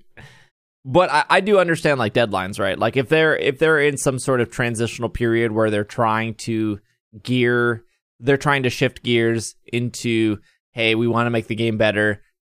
Hey, we've been really silent for a while, and they have been pretty silent with communication. That we're working on all these things because we know fans are not 100% happy. And because of that, we just haven't had time, and we missed the boat on approving everything to coincide with Crown Tundra. I can totally see that happening. That's probably maybe what did happen, is like they're trying to make sure that they're launching, my fingers are crossed, that they're launching something to alleviate a lot of the problems that people are expressing. So going into November, December, people are positive about Masters again. Yeah.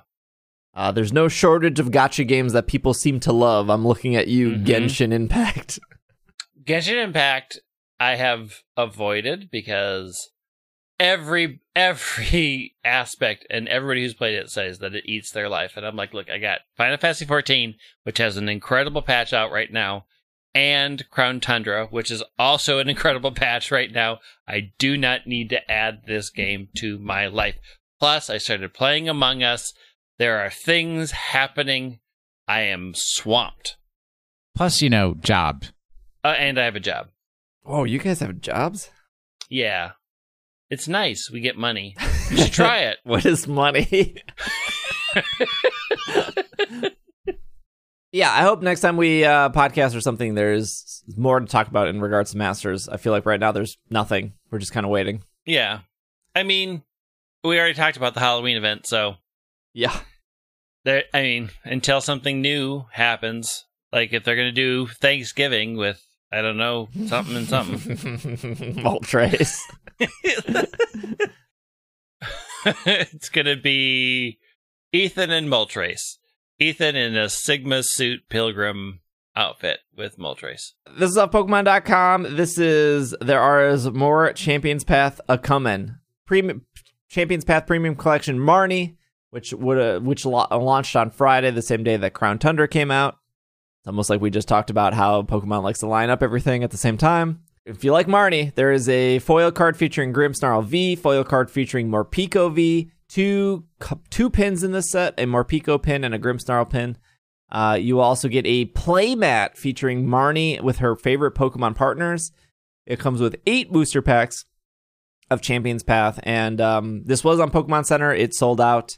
No surprise that people like Marnie. And it came with a playmat, which is cool.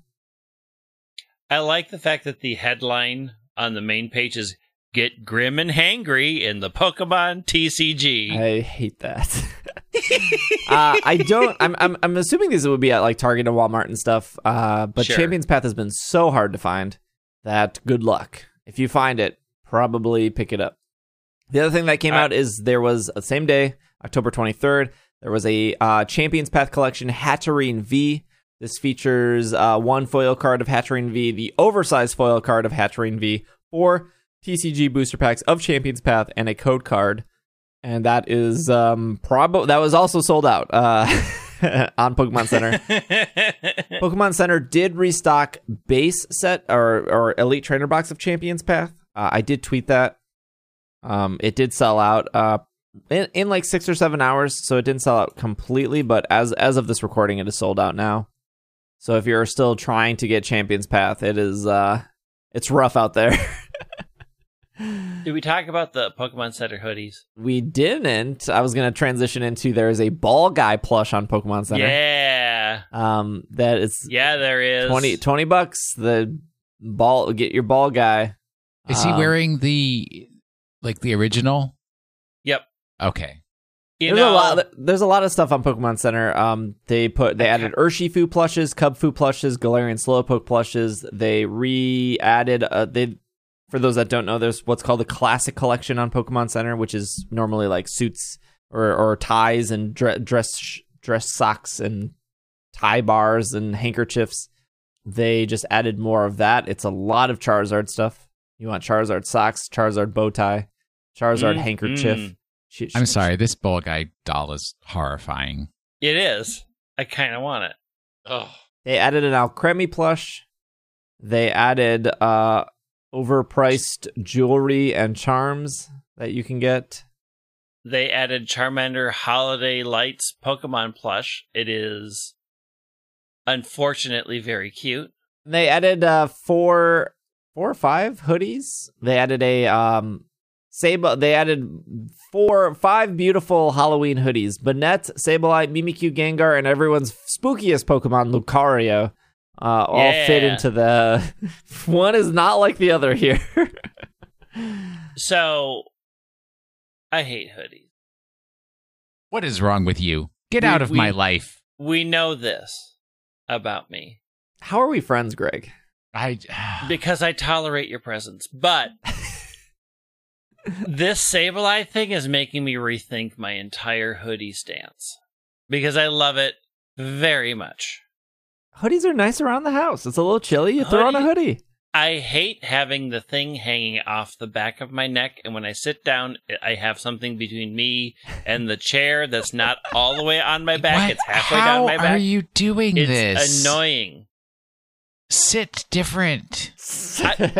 You understand that I'm a gay man, and we do not sit in chairs right as a rule. You know this. Don't stereotype. It is not a stereotype when everybody does it. The problem is no, I'm a pass on these hoodies. I don't need extra attachments, ears, tails, etc. Not yet. No. Well, when the event happens where I do need them, I'll be sure to let everyone know. Okay. Mimikyu sold out. Lucario sold out. Of course Bayonette, the Lucario sold out. Not sold out. Of course. Sableye, no one likes Banette. Banette is so cool. He has zippers. Yeah, but the hoodie does not. I mean, it has one. It has one zipper. What's Gengar? Status on Gengar. Gengar sold out. No. Pass. Thanks to Brandon for sending in the ball guy stuff from our Slack community, by the way. Just trying to give credit. Did you get the email where they had the animated dancing ball guy? I probably got that email. Oh my, it was horrifying. Look, it's been a long week with the DLC dropping and Twitch changing their rules and me panicking, and it's been a heck of a week. Pokemon Home got updated. Should we talk about this? Is there much to talk about? No. I mean everything got updated. So. Everything got updated to take Crown Tundra stuff. Yeah. Was there anything more special than that? No, I don't think so. They added a small thing to Home. I mean, at this point, it's still hard to recommend Home to somebody who... Yeah, what small thing did they add? Okay. So they added compatibility with the Crown Tundra Part 2 of the Sword and Shield expansion pass. Mm-hmm. They added a save feature for search and sorting settings in the Pokemon boxes. That was big. Well, not big, but something. They added a new category for popular Pokemon to the trade ranking. So that's where you can search of like what's being requested the most, what's not. And they fixed some other issues to ensure a user-friendly experience. I don't know what that means, but we're at version 1.3 now. Still can, I guess, confidently say that Home has been updated more than Bank has in the first year than Bank was in 7 years. So it has that going for it. There is still no transferring to Pokemon Go yet. And we still don't know what that is. I mean, I don't think... From Pokemon Go. I don't know if any of us expected that this weekend. No, but it would have been nice. Already enough to do. What I have learned this past week is that I could easily spot any American in my Twitch chat because they don't know how time zones work and they don't know that there are other countries in other time zones of all weekend being like, when is the DLC? When is the DLC? Oh, that's like, yeah, in my Twitter, mm-hmm. And they were like, When is the DLC? I thought the DLC was coming out on Thursday. I said, yeah, 9 p.m. Pacific. And they said, well, that's Friday. And I'm like, what? How East Coast centric are you? Because it's midnight on the East Coast. And I'm like, yeah, but the rest of the country's still in Thursday, buddy. Well, yeah, so this was the thing I had to continue to point out to people. So on the Japanese Pokemon website and in the Japanese YouTube video that announced the Crown Tundra, it said Friday the 23rd. And then on the English YouTube and on the English Pokemon website, it said the Thursday, the 22nd. Most people, I'll give our podcast listeners credit because most of them are adults that can probably function in this world, unlike Twitch chat, which is out of control. But we understand that Japan is in the future, right? They're like 12 hours ahead of us. So yes. They are in the future. The future is also now. Yes. I can call the future right now. I can call them and say, what's tomorrow like? Please tell me. So we're recording this podcast at 3 p.m. on Sunday. It is technically Monday in Japan right now as we're recording this. So this makes sense. Now, I'm going to make this a little complicated. make sense. I'm gonna make this a little complicated. There was a third trailer for Europe, the UK trailer, and the Europe trailer said that it comes out on Friday, the 23rd. So we have the UK, or Europe and Japan saying Friday, and the US saying the 22nd. So no, the Pokemon Company, Game Freak, Niantic, whoever you want to blame, did not lie to you. I had plenty of that, of like, they lied to us. They said it was going to come out on Thursday. It is still Thursday, buddy. It is 8 p.m. Thursday. We're still in Thursday. But anyways, if we take the time zones from the UK and Japan and we cross that over with the US time zones, there was like a 6-hour window where the game could have came out, which was anywhere between 6 p.m. Central Time and midnight Central Time, which is 4 to 10 Pacific and 7 to 1 a.m. Eastern. So that was the window that everything kind of overlapped. And I think the DLC dropped around 8 p.m., which was the same time Ponyta and Farfetch dropped in Pokemon Go. And Home went down for maintenance and everything. So it did come out on Thursday. It was no lying. There's like this gamer mentality where like, oh, most games come out midnight, so Game Freak lied to me because it didn't come out at midnight. I want to remind you that the Isle of Armor came out at like 10 a.m. or something like that. So no, Game Freak did not lie. It did come out on Thursday in America. It came out on Friday in the UK. It came out Friday of Japan. All at the same time, worldwide release. It was just funny because I could tell that the person complaining that Game Freak lied or it's not out yet was definitely American.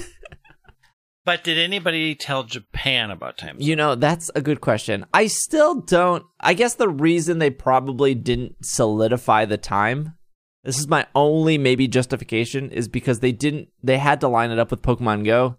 And so if Pokemon Go wasn't ready and they released it, because they wanted Ponyta and Surfetch to come out, and it all came out at the same time. So, but I don't get Nintendo. This is not a Game Freak or Pokemon company. This is a Nintendo thing. Nintendo is also this company that doesn't tell you when the Smash update's coming out. I think Smash players just expect it at like 8 p.m. Central Time at this point. But how many updates have Smash Brothers have gotten? 7? 8? Yeah. And yet all of these updates, they have never given a time when it comes out. That's what keeps it exciting. Mm-hmm. Is that what we're taking for excitement at this point? Apple used to do the same thing, dude. Yeah. That's true. But now Apple will tell you when you can pre-order, when it will ship. You know what? But they used to do that. Isn't it funny how my coworkers are just like your Twitch stream, where Apple tells you when you can pre-order and when it's actually available, and the day of the Apple announcements, they're calling you up and saying, please order me this phone. I'm like, it doesn't exist yet. It's not a thing yet. Oh, believe me, as a person who has to deal with it, we are well aware of those dates. Well, that was all the news I have. Going back to Crown Tundra, just a little bit more before we wrap up the show here. I'm assuming neither of you guys did the Star Tournament, the updated... No, I haven't gotten that far yet. No, not yet. I heard that the first... I haven't done it yet either because I've been stuck in raids. I've heard the first time it's pretty easy, but once you beat it, it increases the difficulty. But there is still no level scaling. And I think what game had level? Was that Emerald, where like no matter what you brought in, it scaled? Yeah. So people pretty sure it was Emerald. People were a little bummed out that. I heard the dialogue for the Star stuff is good. So next week we can talk a little bit more. That's at the Rose Stadium, right? Yeah, it's at the Rose Stadium. Look, that's old Galar. I'm in new Galar. Old Galar is dead to me. I mean, I do like that they're like applying the update to Old Galar. Like when I did my daily stow on side task and the dude's like, here's a DNA splicer. I was like, oh, how charming and sweet. I completely was not expecting this. Is that the guy that says, I guess, all the time? Yes. Come back tomorrow if you I might have something you want, I guess. Can they program in a little bit of enthusiasm in the next patch? There is... We talked about this last week where we were hoping that there was going to be some surprise of, it depends on what you want as a surprise, right? For me, having a dude in the Rose Tower letting me use a Pokemon I caught in Black and White in competitive ranked was a huge surprise that they didn't talk about. There is a surprise in this game, but it's way too spoilery for us to talk about this episode, so we'll save it for next episode. But it has to do with the main Calyrex storyline. So yeah, I think that was... Yep. I think it was a good surprise, honestly. It was. Is it going to make me happy or sad? Yes. Okay. Yes. Pokemon return following you. Yep. It is still weird that they just don't apply that to the current wild area. Yeah. That would be a very free... That would be a very nice free update that they could do. But, yeah, take a piece of advice from me. If you want creepy... You're playing on Halloween. You want creepy vibes. You own a Blacephalon. Make a Blacephalon the first Pokemon in your party and walk around in the overworld. Oh, no. It's so freaky. No. It's great. If you can't handle super freaky, Nihiligo will also give you a nice, disturbing, maybe not as creepy vibe. I already have a problem with Talonflame being angry when I stop. Isn't that great? It just like sits there just like, ah! Get a move on! I want to fly! I was personally disappointed. No new ribbons for me. I like collecting ribbons. No new ribbons, unfortunately. But you can mark hunt for the Galar birds, the Galarian, Articuno, Zapdos, Moltres. They can have a mark on them, which is not a ribbon, but appears in the ribbon tab, so good enough for me. Those three Pokemon are shiny locked, so you can't get them shiny anyways. But you can mark hunt them, so that's exciting. And I think is that your next hunt? Are you gonna hunt? Oh, I'm definitely gonna mark hunt those. Personality or higher. So I don't want weather, and I don't want there's rankings of markings. the uncommon mark is like the most common, and then there's like the weather, and then there's like time of day that would be like morning or whatever, dozy, and then there's personality. So, and the only thing higher than personality is the rare mark, which is a 1 in 1,000 chance, which is 3 in 1 in 333 if with the mark charm. So I will mark out those. I think everyone who's encountered the birds are happy with how they did it. I think the common theme here is in past, and I'm trying not to be as spoilery. I think people were definitely really disappointed in X and Y with how they handled Zygarde, with how they handled Mewtwo. They just kind of plopped them in a cave. And overall, kind of since X and Y, maybe even like Black and White, I would say most people have kind of been disappointed that legendary encounters don't feel legendary. I wouldn't say that Dynamax Adventure makes legendary Pokemon feel legendary, although they are fun. But I think they did the Reggies here, and how they did the birds, I think answered those issues that people had. I think we can go more in depth than that next week. Yeah, I haven't pursued those paths yet. There's a Diglett equivalent in this game. I don't know if you guys have seen that.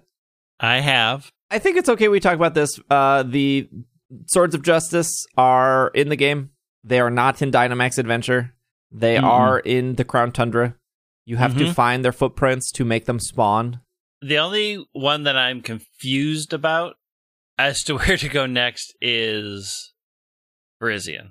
I think once they spawn, they stand there. They don't like.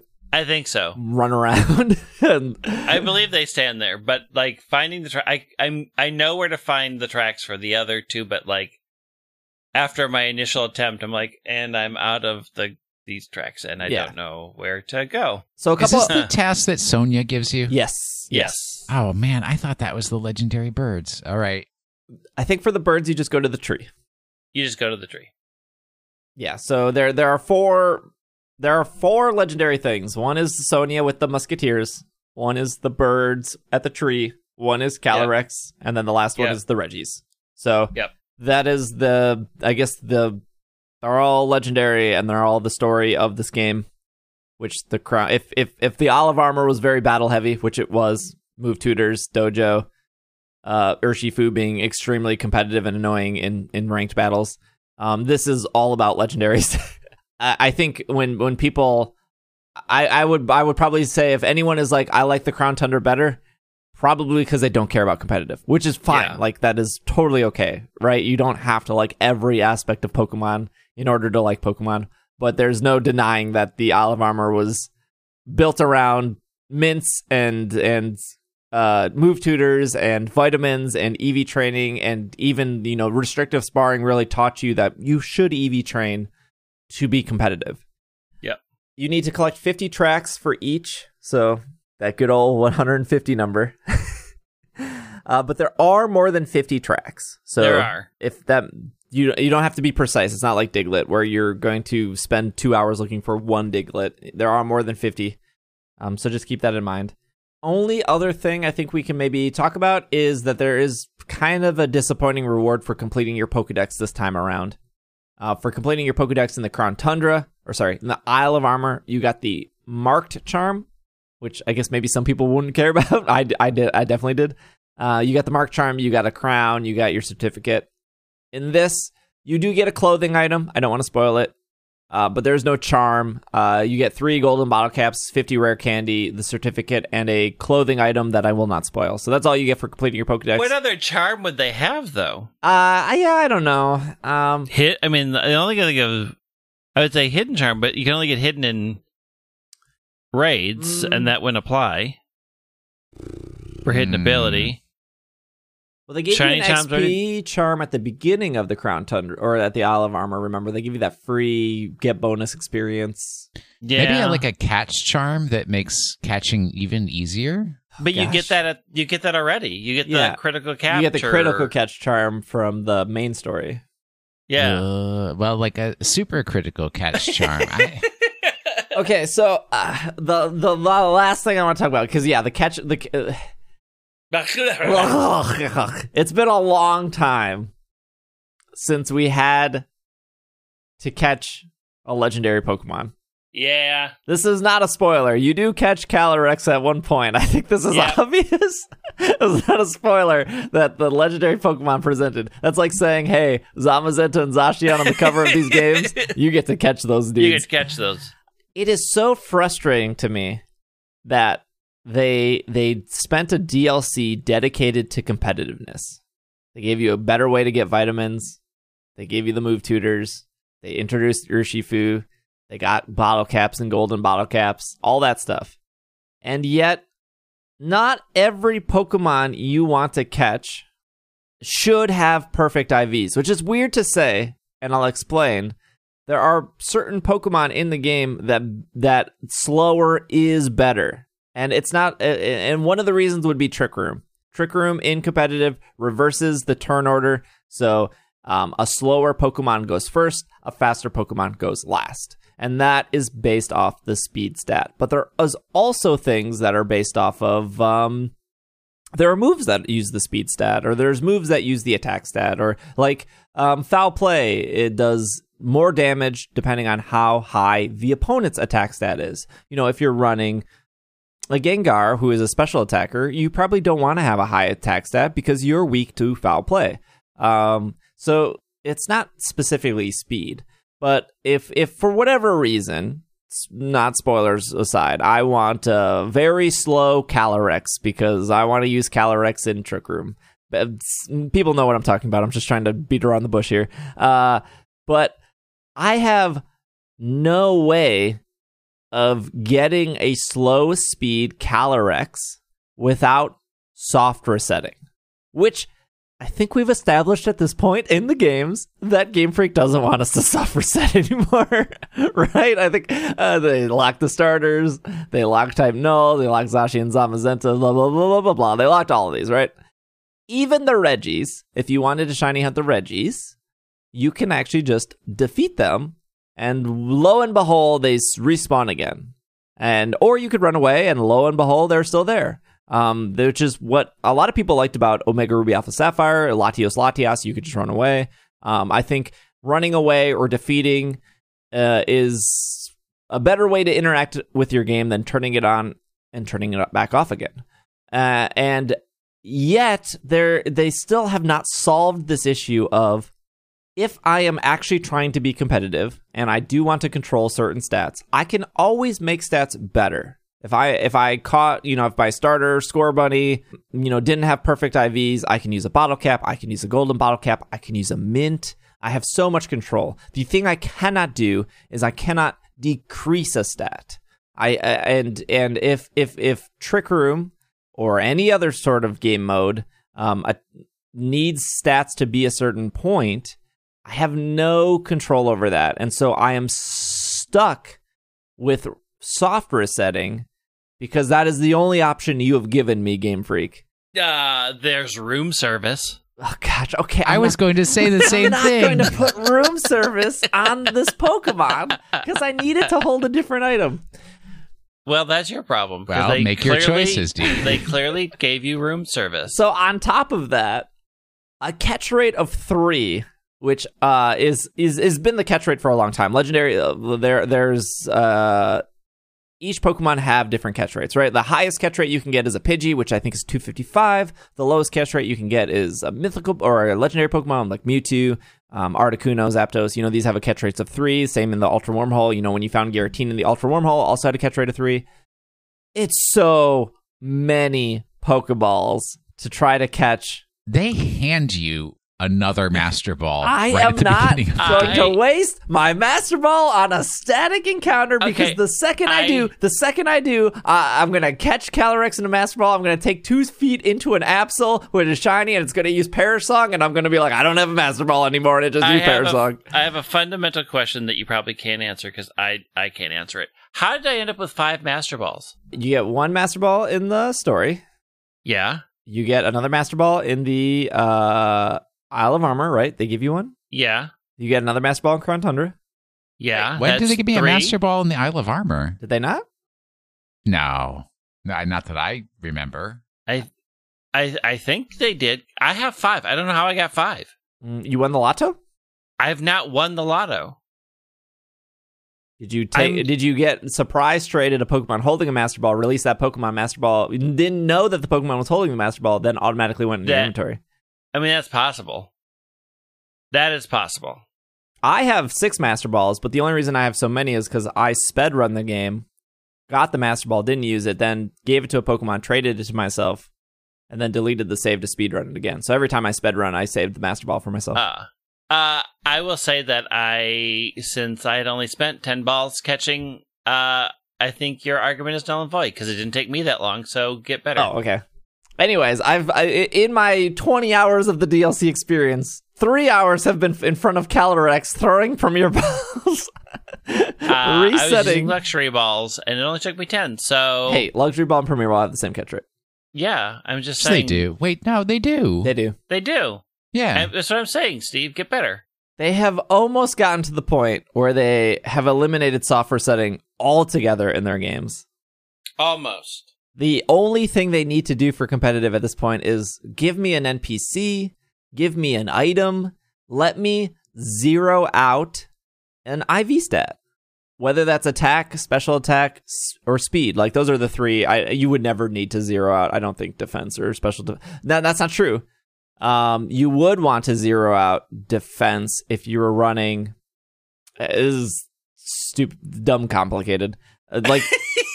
For like a Pokemon like I think Celesteela's like best attack is Celesteela the right example or is it Nihiligo? Anyways, one of the Ultra Beasts. If you don't know how Beast Boost works, Beast Boost would boost their best stat. So if Ultra Beast's best stat was attack, when you knock out a Pokemon, then the attack stat gets a boost. Whereas if the Ultra Beast's best stat was defense. If you knock out a Pokemon, the Pokemon will get a defense boost. I think it is Stack Attacka, where if you were to have zero, its best attack is defense, but if you were to zero out its defense, but have a hindering nature on the defense, you can actually push its attack to be higher than its defense. So then when Stack Attacka defeats a Pokemon, instead of getting a defense boost, it gets an attack boost. So this isn't just like the zeroing out stats is more so is not only restricted to Trick Room. There's many reasons why you wouldn't want to do it. So that's like the last thing we need competitively is something to do that. Otherwise, I'm stuck in front of Calyrex for 2 hours resetting, and that's not fun. because I could be playing Dynamax Adventure, which is fun. You could just be using room service. No, I'm not going to use room service. Well, that's your problem then. Then your price for not doing what they give you is sitting in front of Calric for 2 hours. They gave you a solution you don't want to take. No, room service is not good. It's not good. Can we talk about one more thing? Yes. All right. This is a little spoilery, nothing to do with the story. I know what you're cutting to get this in, and I'm not happy about it. No question of the week this week. We're running. We're running real late in time. Will, give us our Pokemon of the week. So last week's Pokemon of the week. What did I have to say about that, dude? Well, Greg, you were there. I was there. Greg and I were having lunch. I got invited to a remote raid and. Somebody in Indianapolis, and I was like, why did you bother to do a remote raid for that one? It's a first level Pokemon that likes to do buildings, and it shares its name with the, as I called it, non-held item that it holds. Yes. Because it's like, right, because Farfetch'd has a leak. Yeah. And it's like, why doesn't this dude have a plank? All right. Who's that Pokemon? It's Chatot. It's never Chatot except for the one time that it was. It's Timber. Timber. You are correct because you were at the table. I was at the table. I was so confused because I was like, you want me to use a remote raid pass for a Timber raid? For a Timber. And did you use that remote pad? You did. I did, and I didn't have a Timber in my Pokedex, so you know what? It all worked out in the end. What is Timber? The Machop. There's not a lot. Machop wannabe. Yeah. There's not a lot about it. Timber and Machop are both fighting type Pokemon with a base stat total of 305. Gender ratio is 75% male, 25% female.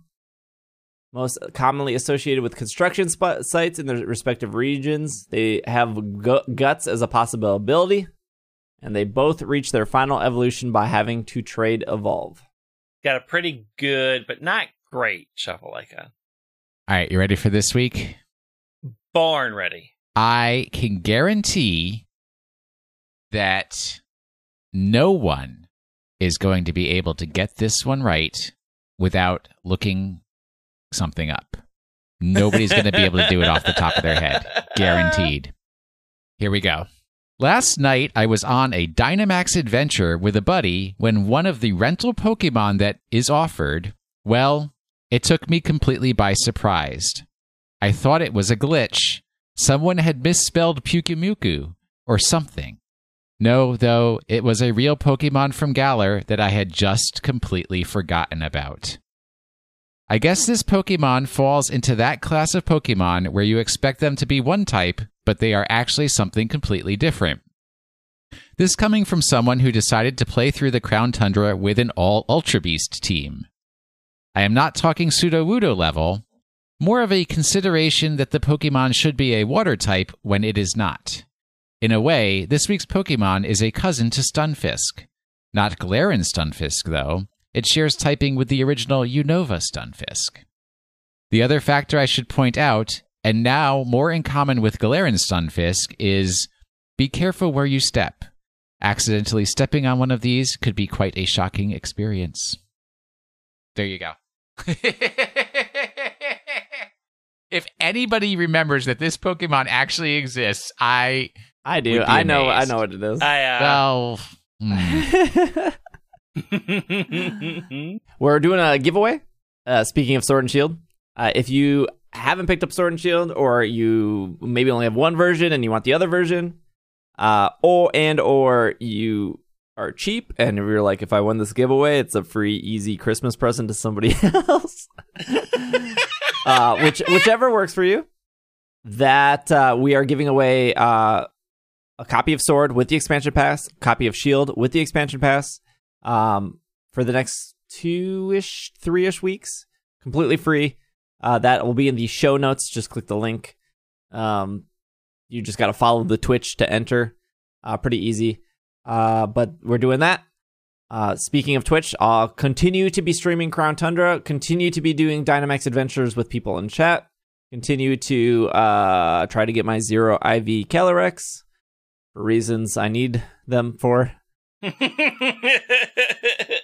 But twitch.tv/pkmncast. A lot of podcast listeners came through the last week, so shout out to all you guys. They're always like, hi, sometimes I'm in chat, so you can say hi to me. Oh, me too, sometimes. Sometimes.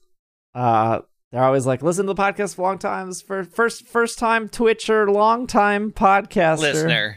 You can stay up to date on Pokemon news on Twitter, PKMNcast. Same on Instagram, where I post hopefully helpful graphics for people. PKMNcast there. Greg is at White Wing. Will is at Wash in the Sink. I'm at Dragging a Lake. Otherwise, we'll be back next week, and we'll have your spoilers for Crown Tundra.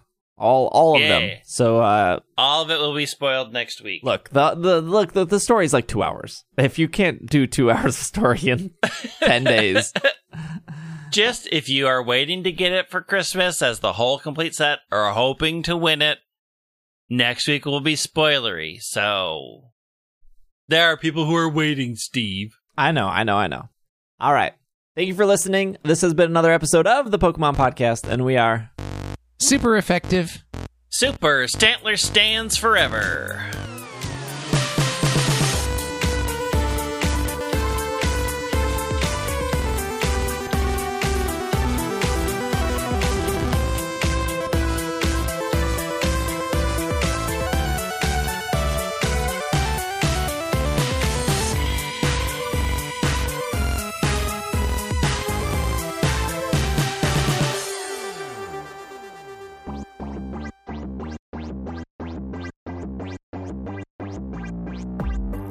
Thank you for listening to another episode of It's Super Effective. A shout out to our producers this episode: Kevin, Casey, Liam, Patrick, Jetsy, Matthew, Kay, Catherine, Steph, and Courtney. And a shout out to our executive producers of Spencer and Anthony. Thank you guys so much for supporting the show. If you too want to support If you too want to support this podcast, you can head over to patreon.com/itssupereffective, or you can just head to ise.cash and you can support us as well. Thank you so much for listening. We will see you next week.